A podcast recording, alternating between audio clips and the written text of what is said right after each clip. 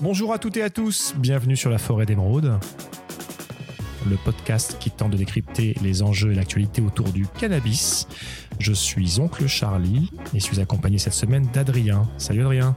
Bonjour Oncle Charlie et bonjour à tous les auditeurs. Alors aujourd'hui, notre petit rendez-vous bimensuel autour d'une, deux ou trois actualités qui nous ont marqué. On en a retenu trois aujourd'hui. Alors la première, le taux THC, le marronnier qui revient assez régulièrement. Le taux de THC augmente. Euh, l'idée, c'est de dire que euh, ben, l'herbe de nos parents, euh, la résine de nos parents dans les années 60-70 était assez douce, qu'aujourd'hui, ben, c'est beaucoup plus fort et qu'on se pose même la question de qualifier ou pas le cannabis de drogue douce toujours ou de le faire basculer dans les drogues dures. En tout cas, c'est un problème. Et ça, c'est euh, l'interview donnée par le ministre de l'Intérieur, M. Gérald Darmanin, le 24 avril dans le journal du dimanche. Il y disait, entre autres, que le cannabis est devenu une drogue dure. Tout le monde sait que le taux de THC a augmenté et le risque de dépendance a lui aussi augmenté. Ce qui implique plusieurs choses. Premièrement, on prend comme un fait que ben, le taux de THC a augmenté, qu'on n'est plus du tout sur, des, euh, sur l'herbe assez douce de nos parents ou grands-parents, et qu'enfin, ben, qui dit THC qui augmente égale euh, dépendance accrue. Alors là, il y a un peu de vrai, beaucoup de flou et un peu de faux. Et comme c'est une idée qu'on véhicule assez, euh, assez rapidement, en tout cas dans les médias, ben, c'est important de savoir ce qu'il en est euh, pour pas être dans l'erreur et savoir tout simplement de quoi l'on parle. Alors petit rappel, Adrien, le THC, c'est l'acronyme bien connu qui veut dire tétrahydrocannabinol, qui correspond à une des molécules, un des cannabinoïdes présents dans le cannabis, pour rappel, on en dénombre aujourd'hui entre 100 et 150, un peu plus, et ils ne sont pas tous cartographiés. C'est la molécule qui rend euh, joyeux, qui rend high, qui défonce, avec un effet psychotrope, en plus d'être psychoactif. donc, ce que dit notre ministre de l'Intérieur, ben, c'est que ça augmente. Alors, qu'en est-il? Bon, premier point, et c'est un article très intéressant réalisé euh, dans Check News Libération, qui est l'article sur lequel on s'appuie, c'est que ben, les données concernant le taux de THC dans le cannabis proviennent essentiellement du Service national de la police scientifique, SNPS, qui dépend lui-même du ministère de l'Intérieur. Les analyses sont faites à partir de produits saisis, et ça, c'est quelque chose qui a commencé depuis le début des années 2000. Ce qui veut dire qu'on n'a aucune donnée comparative, solide en tout cas, voire de données tout court, sur les périodes euh, précédentes. C'est-à-dire que lorsqu'on dit que ben, le cannabis des années 70 était euh, beaucoup plus faible que le cannabis des années 2000, 2010, 2020, bon, ben, ça ne tient sur rien. Et ça, c'est quelque chose qui a tout de suite été pointé du doigt et qui est pointé du doigt à chaque fois que de telles annonces sont faites. Donc c'est tout simplement impossible de faire une comparaison. Ensuite, ben, si on regarde le début des années 2000 à aujourd'hui et l'évolution de ce taux de cannabis, en effet, il y a bien une augmentation. On a en moyenne pour la résine, donc le shit, une augmentation de 4 fois du taux de THC et de deux fois taux de l'herbe. Donc on voit cette tendance à la hausse, mais il y a quand même quelques limites à ces analyses. Bon déjà, euh, ben, le SNPS n'analyse qu'une partie du marché français, puisqu'il s'agit que des échantillons saisis de cannabis. Et surtout, ben, il n'explique pas comment est-ce qu'ils font leurs calculs. Comment est-ce qu'ils pondèrent ou ne pondèrent pas. Est-ce qu'un sachet d'un gramme analysé a la même, le même poids dans la moyenne qu'une saisie de 10 tonnes? Vraisemblablement pas. Et ça, ben, c'est une grosse limite parce que cette, cette moyenne ben, veut tout et rien dire. En revanche, on s'accorde tous à considérer que oui, le taux de THC augmente. Et c'est d'ailleurs, bon, hélas, hein, pour les esthètes, ben, souvent euh, un critère pour un bon produit. Et ça, bon, on sait que, enfin, c'est pas forcément vrai. Un produit fort n'est pas un bon produit. Un produit fort, euh, ben, ça reste simplement un produit fort. Un bon produit, ben, c'est un produit qui, avec d'autres données pour le qualifier de bon ou mauvais, et si on regarde ce qui se passe sur des marchés légalisés, on se rend compte que la puissance de THC n'est pas le seul, la seule variable prise en compte. Et quand je vous dis qu'on ne prend en compte qu'une seule partie du marché, mais il y a beaucoup d'analyses qui ne sont pas, elles, prises en compte. Euh, toutes les analyses des laboratoires privés qui sont sollicités dans le cadre d'enquêtes et de procédures judiciaires ne sont pas du tout prises en compte là-dedans.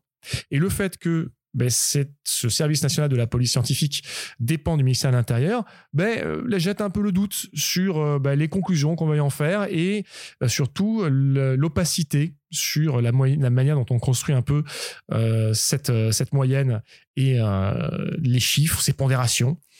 Ça, ça, ça, jette un peu, un peu le doute quant à la véracité et les motivations cachées de telles annonces qui sont prises et reprises depuis pas mal de temps. Donc, pour Check News de Libération, bah, c'est, comme je le disais, un peu flou, un peu faux, puis un peu de vrai.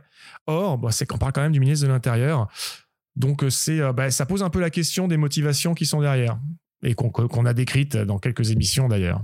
Oncle Charlie, ce qui a fait beaucoup de bruit, c'est notamment cette, euh, cette phrase choc euh, de qualifier le cannabis de, drogue dure. Et en fait, il y a des vraies questions qui se posent sur la définition même de ce qu'on appelle les, les, drogues dures. Euh, et quand, tu, quand on regarde un petit peu les, les spécialistes, ben, ils ont une définition qui est assez différente de toi et moi, enfin des gens normaux, on va dire, qui pourraient l'utiliser, ou même des politiques. Les drogues dures correspondent à des produits considérés comme particulièrement dangereux en raison de leur propension à déclencher une addiction rapidement. Et ce qui est important, c'est que les spécialistes de l'addiction, ils raisonnent pas en termes de produits, ils prennent plutôt en compte les conduites addictives.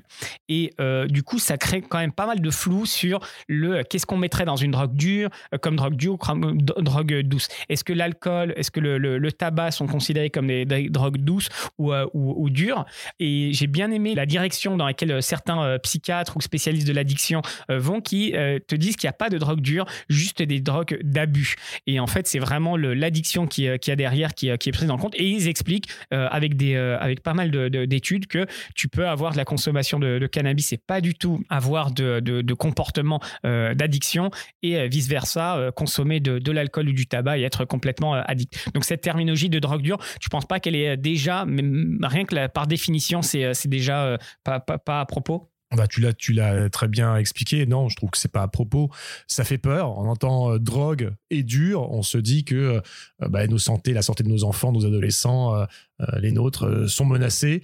Et puis ça fait partie voilà des punchlines, des phrases chocs pour faire réagir. Mais quand on prend de tels raccourcis et qu'on les sert à intervalles réguliers dans les médias, et ce depuis beaucoup d'années, ce dont on, peut se rendre compte, mais que c'est un discours qui euh, marche à l'envers pour ceux qui, euh, l'ont. C'est-à-dire que bah, lorsque euh, M. Darmanin arrive avec de tels arguments, eh ben, il fait plus pour la légalisation que euh, bah, que beaucoup, beaucoup d'intervenants, parce qu'on se rend compte que ces, euh, ces assertions sont assez ridicules et dénuées de sens.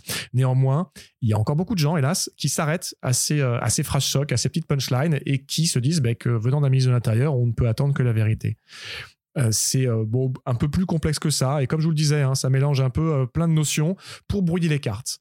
Donc, encore une fois, euh, moi, en tout cas, l'interprétation que j'en fais à mon niveau, c'est qu'on est plus sur une, position politique décidée et, euh, on cherche à justifier cette position politique plus que d'avoir une position politique sur la base de ce que la science euh, montre, de ce que des saisies qui sont faites, de l'analyse des produits qui sont faites.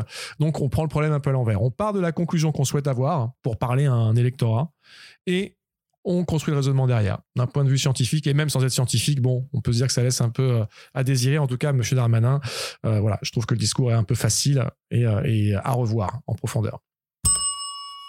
Adrien, tu avais une news provenant de l'étranger. Ouais, euh, l'étranger qui peut avoir un impact pour nous euh, en, France.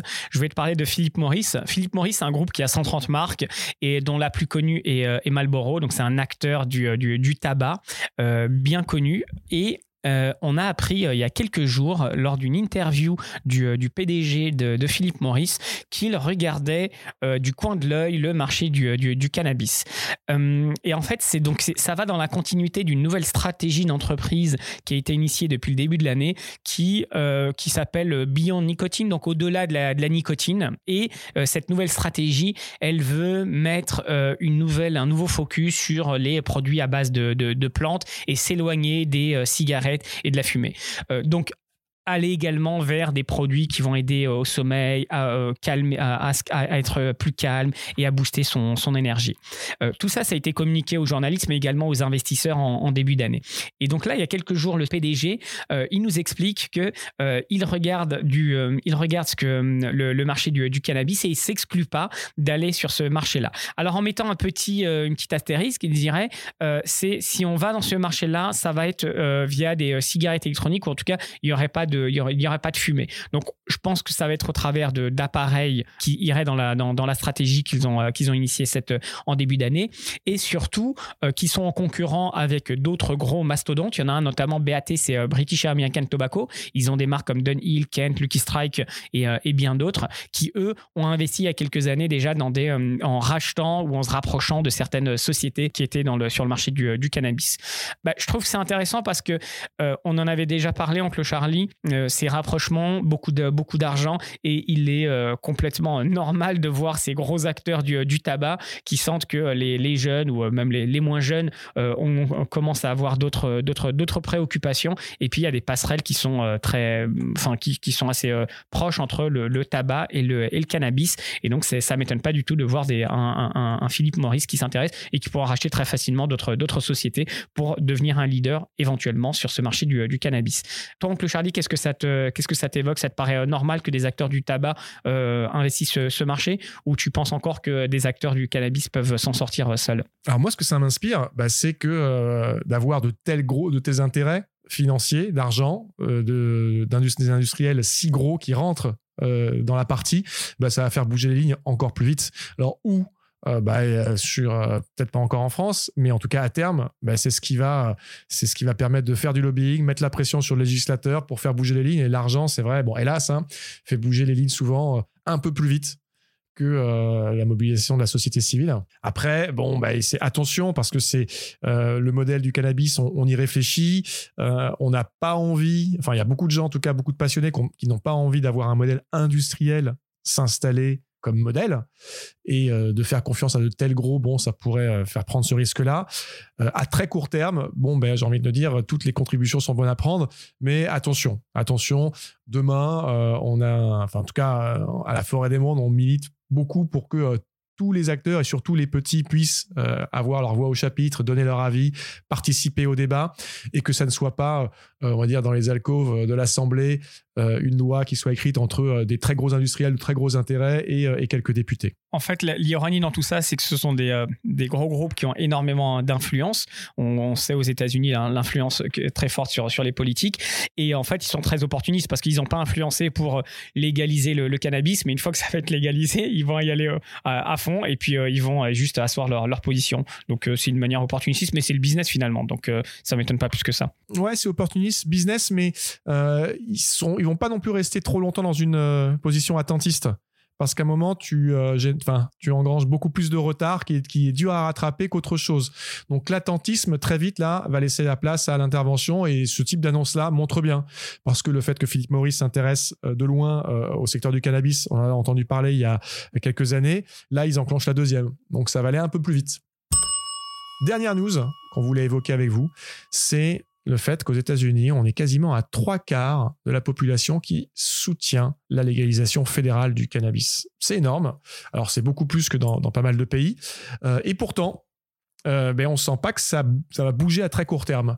Alors comment est-ce qu'on peut atteindre une approbation si forte dans la population pour la légalisation? Et puis euh, euh, ben finalement pas de mesures concrètes alors qu'on peut se dire que sur des sujets qui font presque consensus, hein, quand on atteint quasiment 70-75% d'opinion favorable, on peut parler, commencer à parler d'un début de consensus et pourtant les politiques restent un peu timides.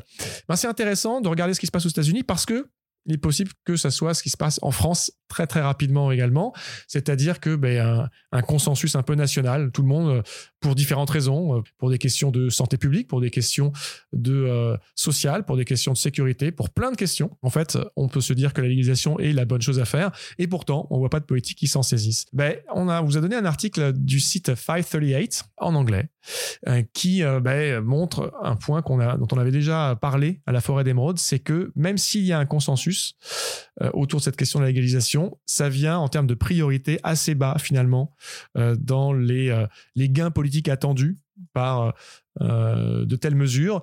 Et puis, bah, lorsque, pour un électeur, lorsqu'il se déplace, c'est vrai que la légalisation, c'est important pour beaucoup, mais pour la plupart, finalement, bah, ça vient en une position assez basse, finalement, dans les, dans les motivations de vote. Donc oui, il y a consensus, mais comme le gain politique n'est pas encore évident, eh ben, les politiques attendent voyez un politique comme quelqu'un, une entreprise qui est prête à prendre un marché. Euh, elle y va quand le marché est considéré comme mûr. S'il y a du risque, elle évite. Et on est là-dessus. Après, on peut faire aussi un parallèle, hélas, euh, plus défavorable à la France. Aujourd'hui, on voit l'instrumentalisation de la question de la drogue euh, par le gouvernement actuel qui s'en sert à moindre frais pour montrer que eh bien, ils sont les champions de la sécurité. On commence à sentir déjà que pour la campagne présidentielle 2022, la sécurité va être au centre ou une des questions centrales euh, abordées par les différents candidats, bon, ben, ça permet de montrer que non, non, nous ne sommes pas laxistes, nous luttons contre la drogue, même si derrière, le discours est un peu creux, un peu vide, voire est contre-productif à différents niveaux. Un article très intéressant qui permettra peut-être de comprendre ce qui se passera, ce qui se passe déjà et ce qui va se passer encore en France, hélas. Voilà, c'est tout pour cette semaine. Cette, euh, ce petit éclairage de quelques informations. Nous vous remercions pour votre écoute vous donnons rendez-vous au prochain numéro dans deux semaines. Et en attendant, n'hésitez pas à écouter tous les petits portraits que nous publions régulièrement et les quelques émissions thématiques avec très prochainement une super émission, une super entrepreneuse. On vous invitera à écouter en fin de semaine. Je suis Oncle Charlie, je vous souhaite une très bonne semaine et vous dis à très bientôt. Merci, au revoir. Ciao. La consommation de cannabis est illégale et dangereuse pour la santé. Information prévention sur drogue-info-service.fr.